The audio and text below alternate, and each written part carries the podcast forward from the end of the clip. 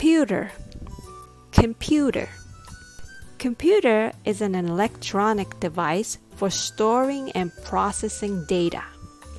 Computer is very useful for many purposes and it has changed the way we live our lives.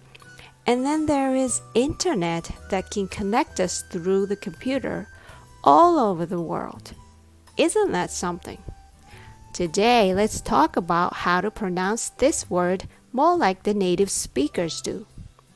The word computer has three syllables.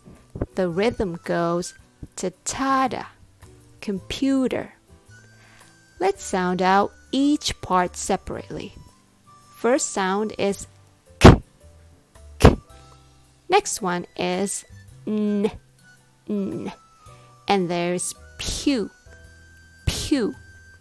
And lastly, t and er, ter. Computer computer. Computer. The first and the last syllables are reduced so they are very short and weak. Computer. Computer. I hope this lesson helped. Thanks for listening